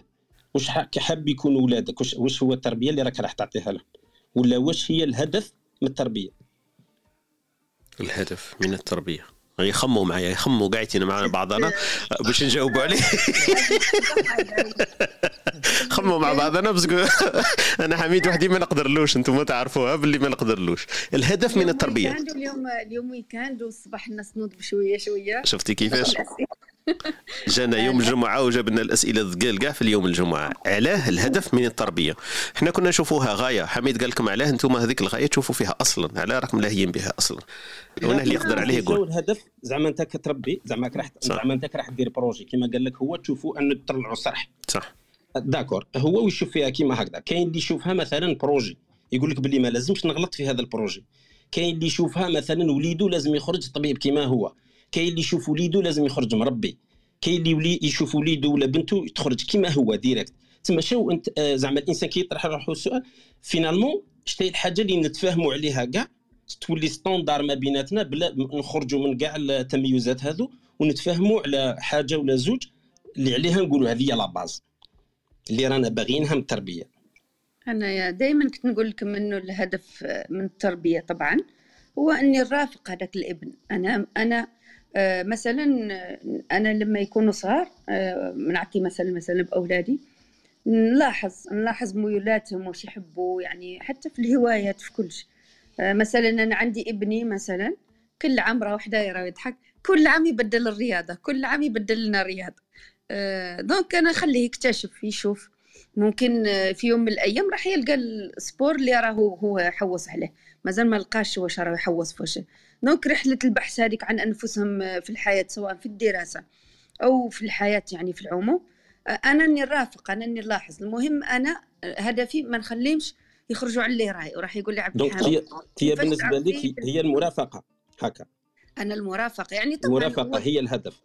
الهدف هو أني نرافقهم حتى يوصلوا الهدف نتاعهم اللي حتى ينجحوا في الحياة. يعني كيفاش أنا عندي النجاح في الحياة؟ إنه يكون انسان مسؤول إنسان عنده صاحب خلق إنسان عنده عمل يعتمد على نفسه ما يكونش عالة على المجتمع. يكون ماذا بيا؟ يكون إنسان مميز طبعا ولا إنسان موهوب يعني طبعا. هذا كل إنسان يشوف أولاده في أعلى المراتب وأحسن أحسن المواقع. ولكن هذه طبعا رغبتنا إحنا. هذاك الولد واش هو ممكن يكون بالنسبة لحنا لتطلعاتنا؟ هذيك وقف عليه هو طبعا وحنا الهدف نتاعنا في الحياة نرافقوهم. هذيك اللي راي هذيك الطريق اللي راهو ماشي فيها حتى لا ينحرف. يعني خصوصا في الوقت اللي ممكن يكون التدخل نتاعك يعني مؤثر. لأنه كان بعض الأوقات لما يوصل لعمر معين خلاص أنت ما تقدرش ما تقدرش تأثر فيه يعني بطريقة اللي انك حاب آه هذا رأيي. يعطيك الصحة بارك الله فيك نظن نظن شغل جاوبتي بصح indirectement أنا بغيت برك غير نأهل هذا السؤال برك اللي كي جيت نقرأ واحد الكتاب على التربية صدمني هذا السؤال وبغيت نشاطر معكم آه، هو شغل هذا ال pédopsychiatre فوت عنده آلاف الدراري فات عليهم وهدر عليهم وهدر معاهم وكل شيء ورافقهم وكل شيء من بعد خرج الكتاب هذا. المهم هو السؤال اللي يطرحوا أنه حنايا شانا قاعدين نستنى هو قال سألت كاع les parents سأل بزاف les parents دار شغل لي استفتاء هكذا وشاف باللي كاين زوج خصلات الناس يتفاهموا عليهم كاع هي l'autonomie وال indépendance يسمى الاستقلالية والاعتماديه أنه الإنسان يكون باللي خلاص يكون عنده هذيك يقدر زعما يستقل من عندك في الأشياء البسيطة تاعو ويكون يعتمد على نفسه في الحياة. معناتها هادو زوج صوالح généralement إلا نجحنا باش نديروهم حتى قبل ما يروحوا خلاص. معناتها باللي كنا نجحنا في التربية. on s'en fiche من بعد موراها واش راح يدير الطفل. راح ينجح ما ينجحش المهم التربية تكمل هنا généralement هذا هو الهدف تاع التربية. قال هو يقلع من هذه. المشكلة في في les parents كي راح لهم باش يحققوا هذا الهدفين لقى بلي كل واحد كيفاش يتخيلها. وهنا وين نلقاه هو la divergence صح؟ هنا وين نلقى مشكلة؟ parce que علاش كل واحد يحب يحط la sauce تاعو ومن بعد واش له شغل يدي وليدو في الفكر تاعو هو ما يديهش في ينسى باللي لازم يكون مستقل ويكون معتمد على نفسه. فبالتالي يكون هذاك الطفل ما يكونش مستقل وما يكونش معتمد على نفسه. اش راح يصرى له راح يعاود يبقى وليده حتى مورا ما يكمل هذيك التربية. معناتها التربية ما كملتش ما كملتش وما كملتش في الوقت هذاك. وهنا اللي يصرى هذاك التعلق اللي كنت تحكي عليه parce que الوالد هو ماذا به يزيد يتبع الطفل ويلصق له في حياته parce que مازال ما كملش. وعلى هذيك اللي ما يقدرش يدير هذاك ال retrait اللي انت كنت تهضر عليه طارق. donc هنا يصرى ال problème. c'est-à-dire الإنسان شغل ما يقتنعش باللي وليده خلاص كملت هذيك التربية ونطلقوا ماهوش مقتنع. باش يقتنع لازم يخدم على هذا باش يخدم على هذا هو يقترح حل يقول باللي من أسهل الطرق اللي تقدر توصل للأهداف هذه وبلا بلا عنف وبلا وبلا مشقة بزاف انه هذوك الأولاد تعتبرهم كأنهم ناس صح؟ أنا إنسان تخيل إنسان وعنده حريته وعنده كل شيء. معناتها باللي دو مومون وين عنده الحرية تاعو عنده الوعي الشخصي تاعو وعنده القرار في يده. أكبر قرار يتخذه هو في حياته أنه يقبلك كوالد ولا ما يقبلكش.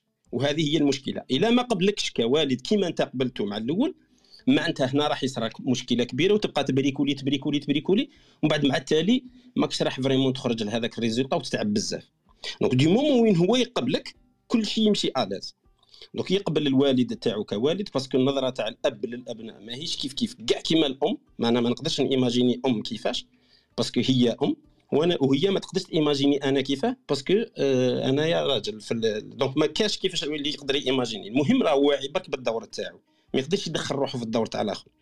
donc quelque part الا وصلنا لهذه باللي أنه نخدموا بزاف على أنه هما يقبلونا. قال هو الطريقة باش هما يقبلونا مليح لازم إحنا نعاودوا اللي عنده la mémoire الكبيرة كاع على الصغر تاعو هو اللي يقدر ينجح في هذا. يبدا يتخيل باللي كي كان يدير غلطه كي كان يدير حاجة مليحه واش كان يستنى من عند والده يتفكر كلش. كي يتفكر يشوف هذاك الأولياء التوعد المثاليين اللي كنت تحكي عليهم أنت طارق.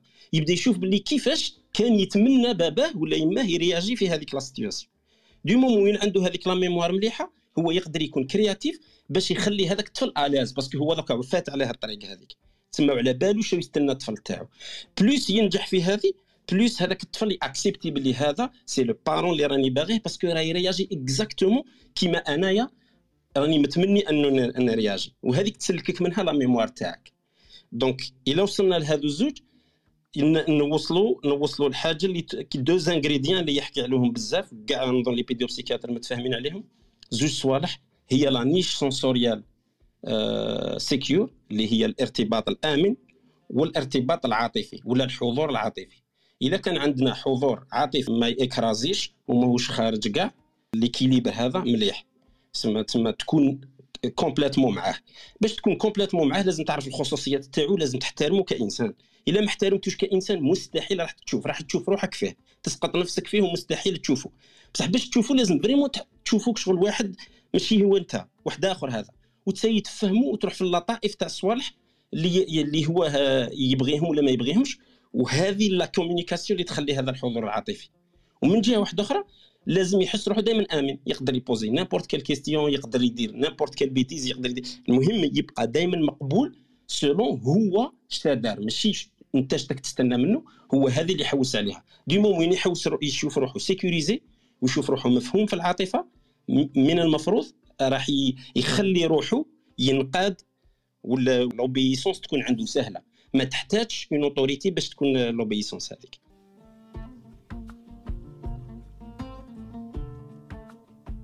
بارك الله فيك يعطيك الصحة أخويا حميد. أختنا سهيلة حابة تضيف شيء ومروان أكيد نرجع عليهم دركا tout de suite المصطلحات اللي يطرحها أخونا حميد مهمة هي بالأهمية بمكان حكاية الحضور العاطفي والأمان. وحكاية القبول. أنا في بالي هذه الكلمات المفاتيح في تربية الأبناء والأبناء اللي يكونوا صح سعداء بالتربية تاعهم والأبناء أكيد يكونوا سعداء بالآباء هذوك. هما اللي عندهم هذو المصطلحات يجدونها في التربية تاعهم ولا يحسوها في المعاملة تاعهم. إنه الآباء تاعهم عاطفيا حاضرين إنه حكاية الأمان هذه كاينة محققة بينهم في العلاقة تاعهم. وحكاية القبول من الطرفين مصطلح كبير. ويبان سهل لكن صعب إنك تقبل. وش كان يقول حميد قبيل؟ مصطلحات سهلة. لما تسمع أنت يقول لك اقبل أبنائك كانهم أناس. بالك normal باينة باللي ناس ما مش حيوانات. لكن كي يقول لك ناس ناس معناها إنسان واحد آخر مش أنت ما عندك حتى علاقة به. صاي نهار اللي جبته صاي خلاص هو إنسان آه، بذاته صعيبة تتعامل معاه بهذاك المنطق باللي هو ما عندوش علاقة بك. أنت جبته صاي OK بصح ما عندكش فضل كبير كبير زعما تحس بروحك باللي أنت هو الإله نتاعو. انت انت جبته الوظيفه تاعك تجيبه قدر الله ان تجيبه هو اللي دار لك ال mécanisme ات. بصح انت درك جبته تعامل معاه كإنسان آه، ند للند في أمور هو يحتاجك فيهم ثاني هذا واجب تاعك. وواحد النقطة اللي تلحق لها اللي ذكرتها أختنا سهيلة قبيل في البداية قاعدين قالت لك إنك تتقبل إنك تكون ta expansion. هذيك هي النقطة اللي بدأت باهيه في النقاش تاعها ما شاء الله. قالت لنا باللي تعرف باللي انت صاي عندك واحد الواجبات تأديهم وتبقى انت la distance تاعك هذيك تعرف كيف تحافظ عليها وتعرف كيف تقطع الحبل وقت ترخيه يولي élastique وقت تقطعه donc هذو المراحل هما المهمين قاعدين في la discussion. اللي عجبتني إنه النقاط اللي يحكي عليهم حميد آه، حكاية الذاكرة إنه الإنسان لما يكون عنده ذاكرة جيدة يتذكر كيف هو الأباء تاعو كانوا معاه وكيفاش هو كان يتمنى إنه يكونوا معاه. سما la mémoire تاعو تساعده باش هو يكون الأب المثالي. هو هذاك le titre تاع الكتاب اللي قلته قبيل the parents I wish I have داخلة في هذه الذاكرة. والثاني هو ال conscious parent اللي قلت عليهم إنه الآباء الواعيين. الآباء اللي عارفين المهمة تاعهم في الحياة ويقدروا يجاوبوا على السؤال تاع حميد. كأنه يعني كأنه يعني هذه الآباء اللي كنت نتمنى يكونوا عندي هذه. هي هي كان نقطة الانطلاق في صح. في التربيه نتاع الأبناء. كأنه الإنسان يركز على هذوك الحوايج اللي ما صابهمش. صح. في هذيك الأبوة ولا هذيك الأمومة هما اللي يحاول دائما هذيك تكون أولوية بالنسبة له إنه يوفرهم كأنه نقص. يحاول يعوضوه مع أبنائه أكثر. يعوض ولا يعدل؟ لأنه ساعات يكونوا أمور اكسي معناها فيهم أمور آه، زيادة هو يعدلها مسمى هو عنده الأمانات هذيك يقدر ينقص ويزيد في أمور. وما ننساوش باللي إحنا رانا نحكيو دائما على الآباء كأنه مثاليين كاين الآباء هما كاع بارفي كاين آباء لا قدر الله يطيحك فيهم تكره النهار اللي جابوك فيه. ثم كاين آباء راهم آه، إحنا نخزر دائما هذيك تاع الرفق بالآباء والرحمة بالآباء وكاع وننساو باللي الرفق بالأبناء لأنه كاين واحد الآباء لا قدر الله كما قلت لكم فيهم تطيح فيهم تقول تخزر اللور تقول يحكوا على اباء واحد آخرين. أنا ما نعرفش هذو الأباء اللي يحكوا عليهم الناس الأخرين. لكن كاينين في مجتمعاتنا. إحنا ما نقدرش نقولوا بلي الآباء قاعدين آباء parfaits ومثاليين وقاعدين. أنا حاب نكمل مع أختي وهيبة لكن أختي سهيلة حابة تقول شيء ظلها فترة نكملوا معها ونعاودوا نرجعوا لوهيبة في النقاش تاعنا. تفضلي سهيلة. نتمنى ما قطعت لكمش حبل الحديث ولكن واش قال الأخ عبد الحميد c'est exactement ce que j'allais dire en fait أنا عن تجربة يعني يا ريت كان قريت الكتاب هذا وكي كانوا ولادي صغار. ولكن من الأخطاء الإنسان يتعلم. آه، نشوف أنا ولادي كنت نقول لهم أنا أنا كانوا عندي 14 سنة كيما انت كانوا عندي 9 سنين كيما انت je n'ai pas sauté ما سوتيتش mes 18 ans et tout ça donc نفهمك بالامور اللي راك تمر بها نظن هاد الأمور كي تقول لولدك باللي راك مريت بهاد السن ومريت بهاد الحاجات déjà يعني مانيش أنا كمثال يعني عن تجربة. آه، الولد هذاك ولا البنت يسمع لك أحسن. وأنا نشوف نظن باللي قرار آه، الأمومة ولا الأبوة باش نجيبوا ولد ولا بنت هو قرار أناني في حد ذاته يعني. c'est c'est une décision très très euh, comment, égoïste en fait. On le fait pour nous, on le fait pour euh, pour la société, on le fait بصح من بعد كي يكبر هذاك الولد نشوفه كي يبدا يكبر شهر شهرين نشوفه باللي حياتنا راهي مرتبطة بهذا الإنسان الصغير اللي اللي اللي جانا نشوفوا المسؤولية هذه ونقولوا يا ريت خدينا وقت باش نفكروا في أخذ هذه المسؤولية المهم الولد هنا أنا نشفى أول حاجة كون جي دي غارسون طلبت من من الأب نتاعي يعني ما كانش des écoles ما كانش يوتيوب ما كانش آه donc طلبت من الأب تاعي قلت له واش نعمل أنا les garçons هادو باش ما pour réussir leur نشفى كان عطاني واحد النصيحة ويعني و... وأنا مشيت معاي. قال لي الاولاد فكرتني فيها الأخت وهبة كي قالت على ال sport قال لي ولادك كيعودوا صغار هكا في les âges هادو بين بين ست سنين و 15 16 سنه faut pas qu'ils s'ennuient.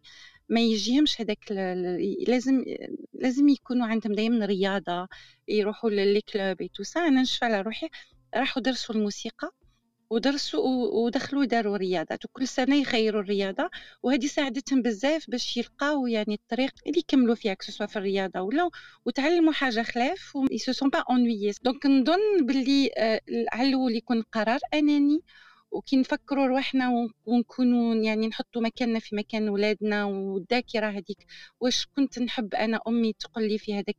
في هذاك.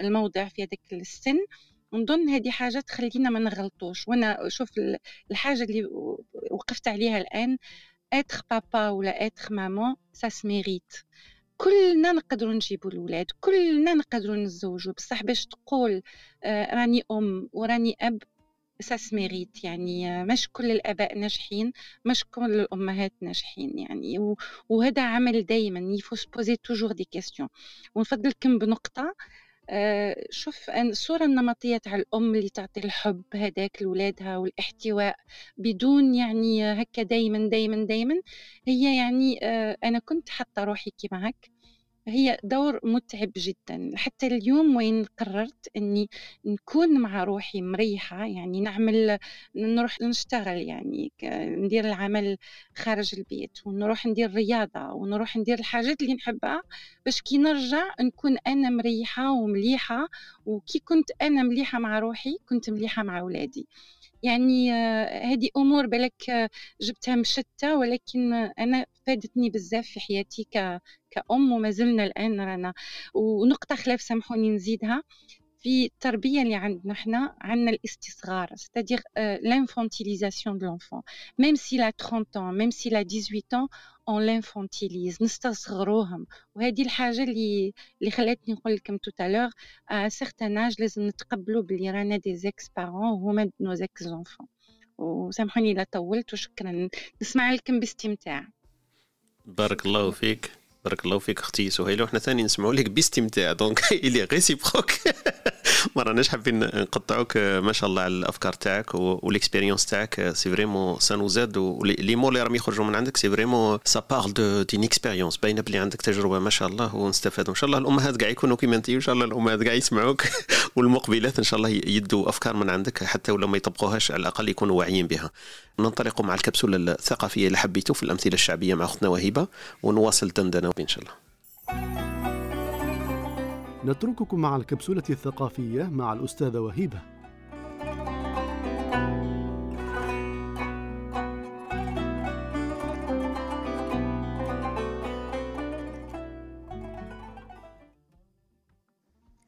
آه، اليوم آه، في الكبسولة الثقافية آه، عندنا أمثلة شعبية عن الأبناء وطبعا ما نقدروش نهضروا على الأبناء بلا ما نهضروا على الآباء. إذا في هذا في هذا المجال يعني لقيت أمثلة شعبية يعني كثيرة. يقول لك أعز من الولد ولد الولد وهو اللي ذكرناه هو أنه الحفيد دائما يكون مرات أعز من الإبن لأنه امتداد له. يقول لك كذلك وهي حكمة مثل شعبي في نفس الوقت. يقول لك أولى أن يبكي الإبن من أن يبكي الأب. معناها من الأفضل أنك تقوم ابنك لما يكون صغير. وما تدلوش حتى ما تبكيش وانت كبير. يعني هذا الكلام موجه للآباء والآباء طبعا. آه كلمة ولد تهز البلد. يعني الإنسان لما يجيه ولد أكيد أنه فرحته لا تسح الدنيا. آه بالنسبة لتفضيل المجتمع للأولاد على البنات طبعا وهذه خصوصا في المجتمعات العربية يقول لك أم الغلام تستاهل الإكرام. يعني أم الولد آه، الذكر تستاهل الإكرام. يعني حتى أنهم في بعض المجتمعات كانت إحنا عندنا في الجنوب في الجنوب لما الأم المولود نتاعها يكون ذكر يطلقوا ثلاث بارودات في في الجو. الناس كي تسمع هذيك ثلاث بارودات تعرف إنه كاينة أم زيدت وجالها ولد. اذا هذه من مظاهر الاحتفال بالولد يعني طبعا. آه، ومازال مثل كذلك يداو له يقول لك الله لا يخلي حد وحده. يعني طبعا يتمنوا لكل إنسان إنه يكون عنده امتداد ونسل. يكون عنده أبناء. آه، اللي مالوش ولد عديم الزهر والسند. آه، وهذه دليل أنه دائما الولد ولا الإبن هو امتداد للنسل. ونزل ومثل الانجليزي يعني دائما تعرفوه على على ما أظن. يقول لك يعتني الوالد بعشرة أطفال ولكن يعجز الأولاد العشرة أن يعتنوا به. وهذه طبعا موجودة في المجتمعات الغربية أكثر منه في مجتمعاتنا العربية. آه، وشكرا لكم على الاستماع وكانت هذه الكبسولة الثقافية شكرا.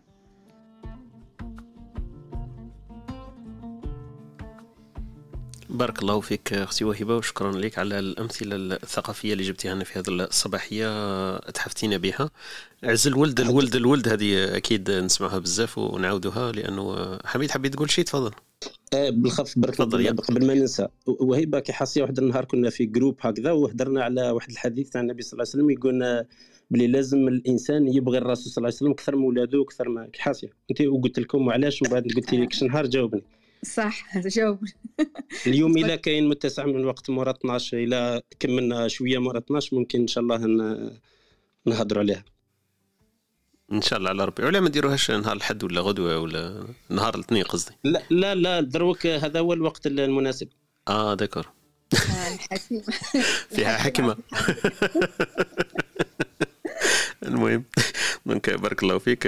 قلت لك الأمثلة اللي جبت من أختنا وهبة في هذه الصباحية عز الولد الولد الولد أنه ينتقل كما قالت لك بالتراتب ولا بالتوارث.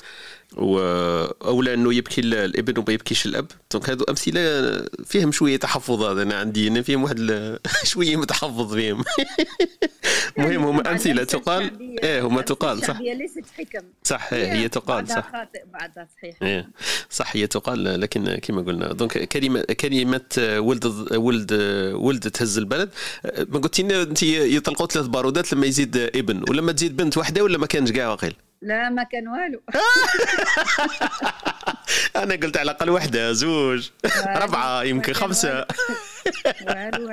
اي اي على حالة سكتة على الأقل يديروا واحدة باللي زادت يا سيدي. قريش الله الغالب. والله قلت أنا على الأقل واحدة زوج على الأقل هي سلكت على خير. المهم قالتنا أخت وهيبة في هذه الأمثلة الشعبية أم الغلام تستاهل الإكرام. donc هذه الغلام عند الولادة تاعو. اللي ما عنده ولد عديم الظهر والسند هذا ثاني يقال والله لا يخلي حد وحده هذه ثانية تقال. وقالت لك يعتني الوالد بعشرة أبناء ولا يعتني عشر أبناء ولا لا يجد من يعتني به. وهي دارت ملاحظة قالت لك في المجتمعات الغربية أنا نقول لك باللي ليست فقط في المجتمعات الغربية. إحنا رانا نغني وندندن بصح الواقع ليس ليس الواقع كما نتمنى. إحنا راسمين واحد الصورة لكن للأسف ليست كما كانت. حابين برك إحنا نتشبثوا بها باللي الغرب ما يعتنوش بالآباء تاعهم لكن أنا نشوف عندي أمثلة وعندي جيراني يعتنوا بالآباء والأمهات تاعهم أكثر من اللي إحنا رانا ندندن. وأنا عندي جيراني ثاني في الجزائر آه، هما هما اللي تعتبرهم مسيحيين وهذو اللي تعتبرهم مسلمين. لكن voilà.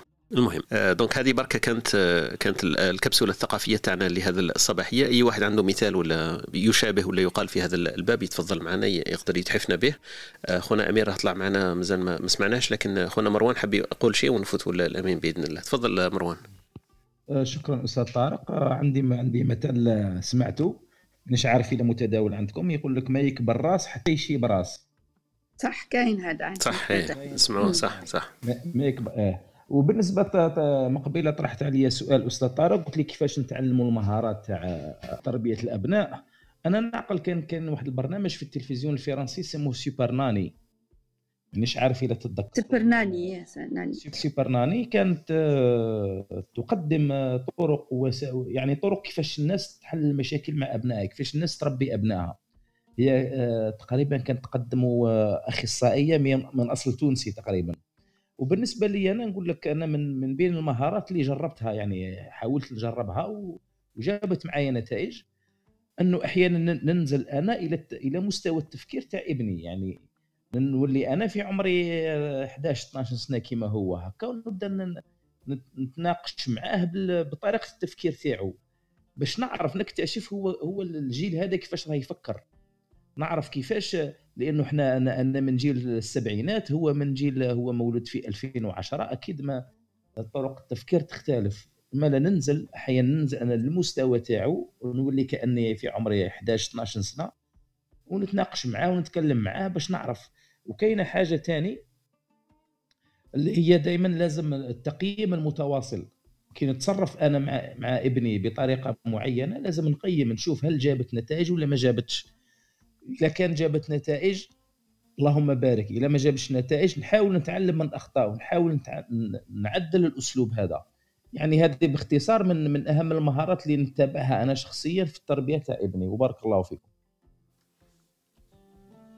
بارك الله فيك خونا مروان يعطيك الصحة ونقاط مهمة اللي اللي حكيت عليها في التواصل والتعامل مع الأبناء وأكيد مهمة جدا في في تربيتنا الأبناء حتى في المعاملة مع الناس الآخرين. لما لما تحمل النظارات اللي هو يشوف بها وتشوف الموقع اللي هو يشوف منه أكيد راح تظهر لك أشياء اللي أنت كنت ما راكش دايرها في الحسبان وهذه أحسن طريقة للتعامل مع الناس وحتى مع الأبناء تاعنا والأطفال تاعنا كما قلت. وحكاية التقييم المتواصل ثاني أكيد حتى في المسارات وفي المهارات تاع الشركات والستارت أب والأمور هذه تقييم المتواصل عنده دور كبير بزاف بزاف صح؟ أمين تفضل أهلا وسهلا بك. السلام عليكم صباح الخير عليكم. أنا في في عجالة برك راح نقول وجهة نظر مختلفة شوية ومن بعد نكمل نكمل نستمعكم راح نتكلم عن الموضوع هذا من من مبدأ الإبن ماشي؟ الأب لأنه أنا مازال مازال ما عنديش أولاد ولكن نشوف أنا زعما علاقتي مع مع والديا وكيفاش وخصوصا أمي. دونك كيفاش كيفاش كانت الحاجة هذه نقول لكم أنا شفت باللي أنا كنت هو لأني أنا هو الأول في في خوتي وكنت أنا هو سبب آه نقدروا نقولوا استمرارية زواج الأب والأم تاعي. لأنه كي نجي نشوفهم اليوم كي نجي نشوف وماشي غير اليوم يعني من سنين كثيرة وأنا je pose la question نقول كيفاش هاد le couple قدروا يكونوا مع بعضهم. قبل كنت صغير كنت j'ose pas أني نبوزي هاد la question ولكن من بعد كي كبرت ومنا قدرت أني نبوزي هاد la question لامي بحكم أني أنا قريب لامي أكثر من أكثر من الوالد نتاعي ونقصر معاها وأصدقاء زعما. آه، ملا أمي كي تزوجت كانت صغيرة واكتشفت أمي بعد الزواج مباشرة باللي هي والوالد ما ما ما, ما يركبوش على بعضهم ما يركبوش على بعضهم تماما. ولكن كانت مفاجأة في الطريق اللي هي أنا. donc الأم كي اكتشفت هذاك الشيء اكتشفت en même temps باللي راها enceinte donc ومن بعد شغل قالت لي باللي بقيت في حيرة من أمري بقيت نخمم نقول باللي voilà أنا عندي ولد راح يجي. آه إلا كان أنا نقول للراجل هذا باللي حنا رانا ما تفاهمناش وكذا وكذا قالت لي كنت نخمم عليك نقول باللي تا راح تعيش آه بعيد على باباك ولا بعيد على يماك ولا n'importe وين كنت قادر نقدر نعيش على كل حال. وهاد الوالدين كأبي وكأمي ساكريفاو بحوايج بزاف notamment أنا نشوف باللي أمي ساكريفات أكثر من أبي. آه هكذا هذا. ولكن الوالد تاعي ثاني ساكريفا بزاف عفايس في سبيل أنه هذا الابن يكون في بيئة مناسبة ليه. والحمد لله زعما البيئة اللي كبرت فيها بكل صراحة بالاختلاف اللي كاين ما بين الأب والأم تاعي وما بين أني نشوفهم لليوم باللي هذا ال couple عمره ما راح يكون couple ناجح في des conditions واحد أخرين. ولكن أنا كبرت آه، طفولة عادية جدا.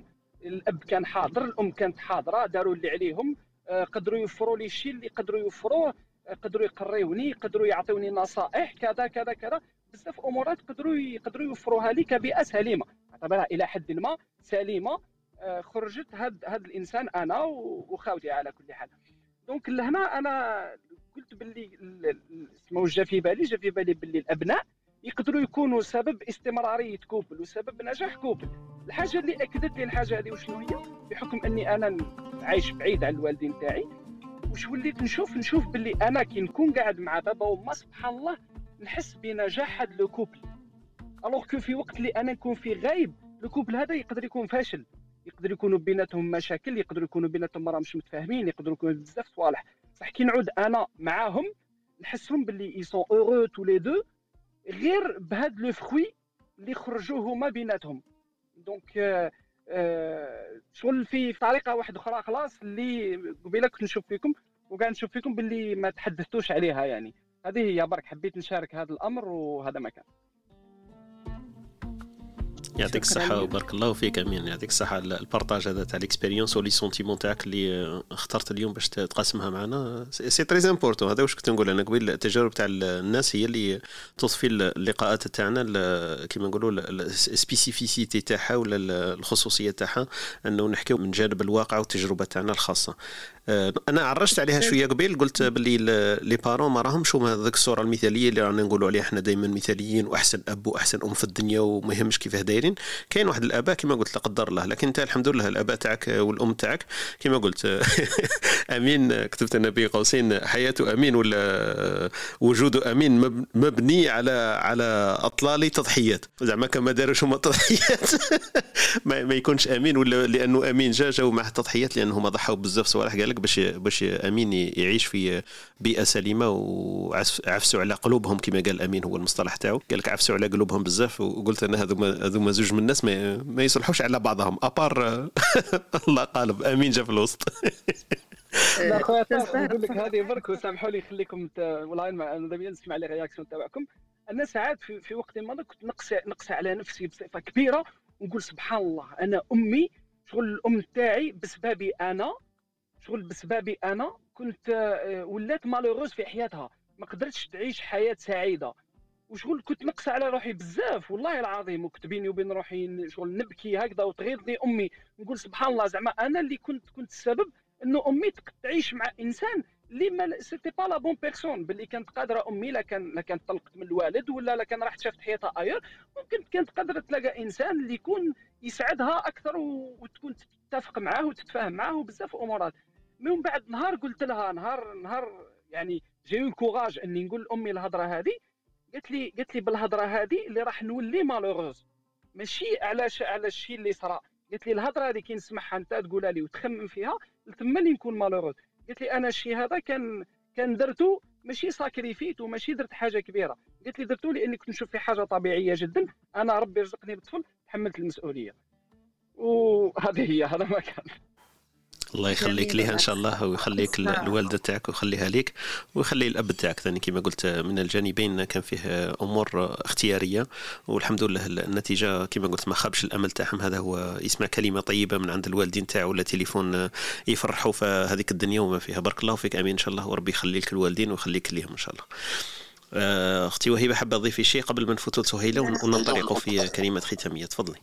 كنت راح نزيد نقطة. أنا قبل ما يتكلم أمين كنت راح نزيد نقطة ولكن بما أنه قصته يعني مؤثرة جدا. وأنا نحيي الوالدين المسؤولين يعني اللي يتحملوا المسؤولية لأنه بعض الأحيان الوالدين يكونوا أنانيين ويضيعوا هذيك الأسرة وهذيك الأبناء ولو أنه قرار أنه واحد يكمل ولا يطلق طبعا هو قرار شخصي ما تقدرش تلوم على حسب الظروف حسب آه، الإنسان نفسه لكن أنا حبيت نشير نقطة فقط أنه الأبوة والأمومة كأنها يعني تخرج من الإنسان النسخة الأفضل منه معناها الإنسان بعض الأحيان كي يكون أم آه، يتخلى على كل عادات سيئة وعلى كل الأشياء اللي كانت تضفي فوضى على حياته حتى لأنه آه، كما قلت لك الأب والأم هم قدوة لأبنائهم. وإحنا يعني أولادنا يتعلموا من أفعالنا ما يتعلموش من كلامنا. دونك الإنسان حتى ولو كانت عنده عادات سيئة يتخلص منها. وطبعا إحنا نعرفوا كل إنه الاباء والأمهات يقدموا تضحيات يعني كثيرة منها بعض الاحيان خصوصا الأم. من أجل استمرارية الأسرة هذه هذا علاش قلت لك باللي الرسول صلى الله عليه وسلم قال لك أمك أمك أمك ثم أباك ثلاث مرات؟ لأنه المسؤولية اللي على الأم في الحفاظ على الأسرة أنا نشوفها أكثر من مسؤولية الأب خصوصا فيما يخص الأبناء يعني فقط. ونحيي الأب والأم نتاع الأستاذ أمين. شكرا. بارك الله فيك ويعطيك الصحة أختي وهبة نحيو كما قلتي الآباء والأمهات تاع كامل الحاضرين معنا. وإن شاء الله هما ثاني يكونوا كما قلنا آباء وأمهات بدورهم وتستمر الحياة. ننطلق في الكلمة الختامية. مروان كلمة ختامية في هذه الصباحية. نختم اللقاء إن شاء الله. تفضل خويا مروان. شكرا للأستاذ طارق وشكرا للإخوة اللي راهم حاضرين معنا. والحاجة اللي نقولها في في الختام هي ربي يحفظ كل أبنائنا وأبنائكم. وربي يحفظنا لهم تاني وبارك الله فيكم. بارك الله فيك ثاني وربي يخليك إن شاء الله الأبناء تاعك ويخليهم ليك وإن شاء الله يكونوا خير وكما قلت أنت خير وخلف لخير سالف إن شاء الله وبارك الله فيك. أختنا سهيلة حاب نعطيك كلمة ختامية تفضلي أعطينا نهاية الحوار تاع صباح اليوم كيفاه جاك الموضوع؟ كيفاه جاتك الإدارة تاع النقاش اللي صرا اليوم؟ استفدتي ما استفدتيش؟ ونختموا اللقاء تاع اليوم إن شاء الله. والله العظيم شكرا لكم جزيلا واستمتعت واستفدت كثير كثير كثير شكرا لكم يعني على إدارة هذه الحصة. ويعني راكم قدوة لبعض الرومات. نتمنى إنهم يكونوا كما هك يعني كان كانت مساحة للكلام واستفدنا بزاف بزاف. personnellement شخصيا استفدت كثير كثير وفكرتوني في جداتي ما نطولش عليكم جداتي اللي كانت يعني هي قدوة. كانت تقول لنا الفرس قال الفرس يعني la femelle de, de, cheval قالت ملي درت ولادي ما كليت عشبي وافي وما شربت ماء صافي. ومن بعد قالت لهم ولادي كي كانوا صغار كانوا كي الفيران وكي كبروا شوية عادوا زيد تيران وكي كبروا خلاص عادوا جيران. ويعني نشوفها لخصت الحياة الأم والأولاد حتى يكبروا. وشكرا لكم يعطيكم الصحة وبوركتم و bonne continuation شكرا. بارك الله فيك ثاني أختي سهيلة ويعطيك الصحة. المثل هذا أنا سمعته من عند الوالدة صح؟ تاع الفرس ما كليت عشبي وافي وما صح بارك الله فيك أختي سهيلة. أنا تشرفت بالحضور تاعك اليوم وإن شاء الله تشرفينا في اللقاءات والرومات الجاية إن شاء الله ونسعد بالاستماع للرأي تاعك. خويا أمين كلمة ختامية في هذه الصباحية قبل ما نفوتوا لخونا حميد نختموا اللقاء تاعنا إن شاء الله. تفضل أمين. آه بارك الله فيكم. آه بارك الله والله آه مستمتع مستمتع وأنا وأنا نسمعكم وسورتو كي كي تسمع كي تسمع حوايج كيما كيما الأخت سهيلة واش كانت تهضر آه لأنه هذه هي cette génération génération اللي نتعلموا على بعضنا و ça fait du bien. أنا إنسان مازال ما عنديش مازال ما عنديش ولاد ولكن كي نسمع هكذا شغل سامدون سامدون دي زيدي سامدون حوايج كيفاش نقدر نتعامل مع مع أبناء إن شاء الله يكونوا في يوم من الأيام. donc هذه هي أنا أنا لي أنا كل كل كل آباء مسؤولين زعما مسؤولين من نهار يديروا هذيك اليونيون فاميليال من الزواج وروح هو مسؤول ماشي غير عليه هو ولا الآخر راح يولي مسؤول على أولاده. مسؤول في في في في تصرفاته في الآخر لأنه لأنه الأبناء يلاحظوا كل شيء. أنا ديما نحكي أنا نحكي الحوايج اللي صراو لي. أنا واحد من الناس كنت ديما نلاحظ الوالد نتاعي كيفاش يتعامل كيفاش كيفاش كيفاش يتعامل معايا كيفاش كيفاش هو يتعامل مع الناس كيفاش يهضر كيفاش يشوف كيفاش هذاك وكنت ومن بعد كي كبرت فهمت باللي الوالد نتاعي ما كانش ما كانش في باله باللي أنا كنت نلاحظ كل صغيرة وكبيرة كان هو يديرها. معناتها même la façon اللي يهضر بها كيفاش كيفاش النبره تاع صوته وقتاش يطلع وقتاش يهبط وقتاش même les gestes هو ما كانش ما كانش راد البال باللي أنا راني قاعد نشوف الحوايج هادو كاملين وباللي راني راني نطبقهم. بالك ما نطبقهمش قدامه ولكن راني نطبقهم. نطبقهم ممكن مع اصحابي نطبقهم في الدراسة نطبقهم في حياتي اليومية. donc هذه هي. ونختم بحاجه بحاجة أخيرة اللي هي نعقل عليها. نهار نهار خرجت من من من البلاد و décidé ت اني نخرج نروح نقرا في الخارج وكذا وكذا وكمل حياتي في في مكان آخر. الوالد كان ماهوش راضي على هذا القرار. كان ماهوش راضي عليه. وقلت له أنا قلت له قلت له نقول لك حاجة قلت له à des moments أنت كنت تعطيني des conseils ولكن درك جا الوقت اللي أنا نخير فيه الطريق اللي حبيت نديرو. من بعد في الآخر يوم غدوة نشد الطيارة رحت عنده قلت له شوف نقول لك حاجة. قلت له أنا مانيش حاب نروح. ومانيش حاب ندير أي حاجة وأنت ما راكش راضي عليها. قلت له أنا راني جاي نهضر معك ماشي باش نقول لك زعما نتناقشوا فيها. كاع نقول لك بلي أنا راني اتخذت القرار. شغل راك محتم شوية إنك tu donnes le feu vert لأنه أنا مانيش حاب نروح وتبقى هذيك الحاجة ضرتني في قلبي. بحكم انه الوالد تاعي ما يعبرش بزاف ما حكاش معايا بزاف. الغدوه هذيك حكى لي حكاية واحدة عنقني وقال لي كونك راجل. هذه هذه مازالني نعقل عليها حياتي كاملة وأنا نعقل عليها. وهاد وهاد الحاجة هذه اللي أنا نهار كنت نهضر مع الزوجة تاعي قلت لها أنا كاينة حاجة اللي راح نديرها. نهار يجي ويكون ولدي هذاك adulte أني راح نعنقه ونقول له كون راجل. ونقول له c'est la seule devise الارث الوحيد اللي ممكن أنا راح نمدو للأجيال اللي جاية وماذا بيا أنت ثاني تبقى تمدو. بارك الله فيكم يعطيكم الصحة ويوم سعيد للجميع. بارك الله فيك يا راجل. يعطيك الصحة وإن شاء الله ربي يكثر من أمثالك ويكثر من الآباء والأمهات. هذول يكونوا واعيين ويعرفوا كيفاش يتعاملوا والسلوك والكلام تاعهم يكون متطابق إن شاء الله. بارك الله فيك خويا أمين وشرفتنا بالحضور تاعك وبال expérience تاعك اللي شاطرتها معنا. حميد كلمة ختامية نختم اللقاء الدندنة تاعنا الصباحية. حميد إليك الخط. وهيبة ياك راكي لهنا. برك على هذيك. راني لهنا. آه يا bien. أنا ثاني راني لهنا. لا لا غير على السؤال تاعها برك شغل c'est le moment. علاش؟ parce que حكينا على الأبناء وكل شيء.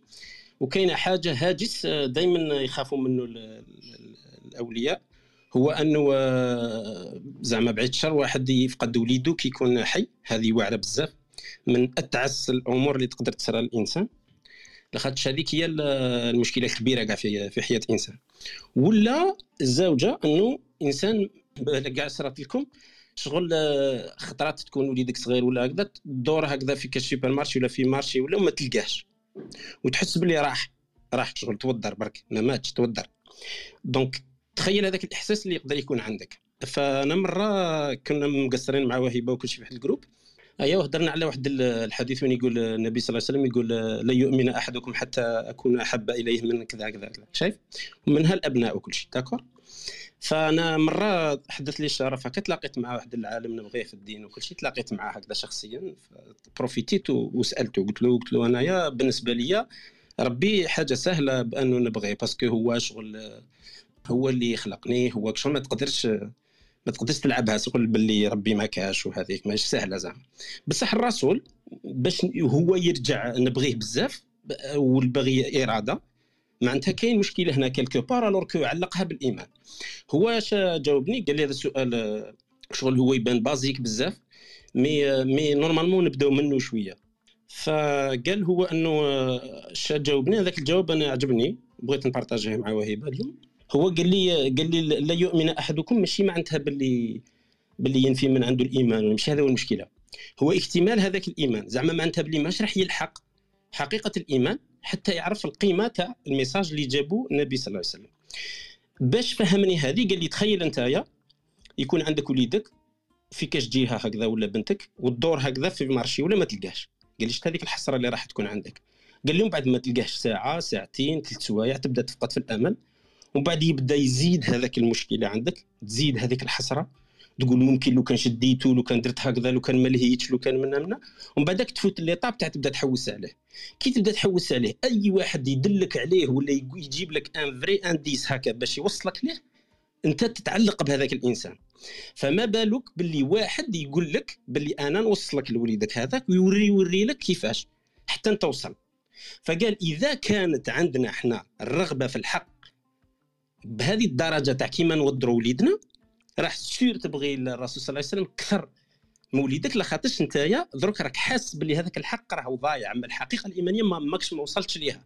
معناتها راهي ضايعة عندك. معناتها أي واحد يدلك عليها ويخليك توصل ليها هذاك هو اللي أنت تت attache عليه بزاف.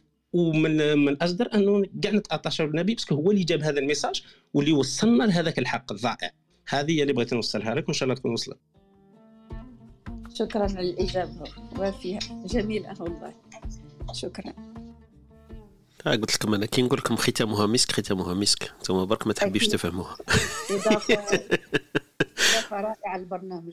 بارك الله فيكم وبارك الله فيك حميد بارك الله فيك مروان يوسف أختي وهبه سهيله اللي كانت معنا اليوم أمين كامل اللي كانوا حاضرين معنا. أهلا وسهلا بكم في كل لقاء وفي كل روم خليكم على في رعاية الله وحفظه. شكرا لكم الاستماع تاعكم. إن شاء الله تكون استفادة متبادلة. أنا أكيد استفدت من المداخلة تاعكم.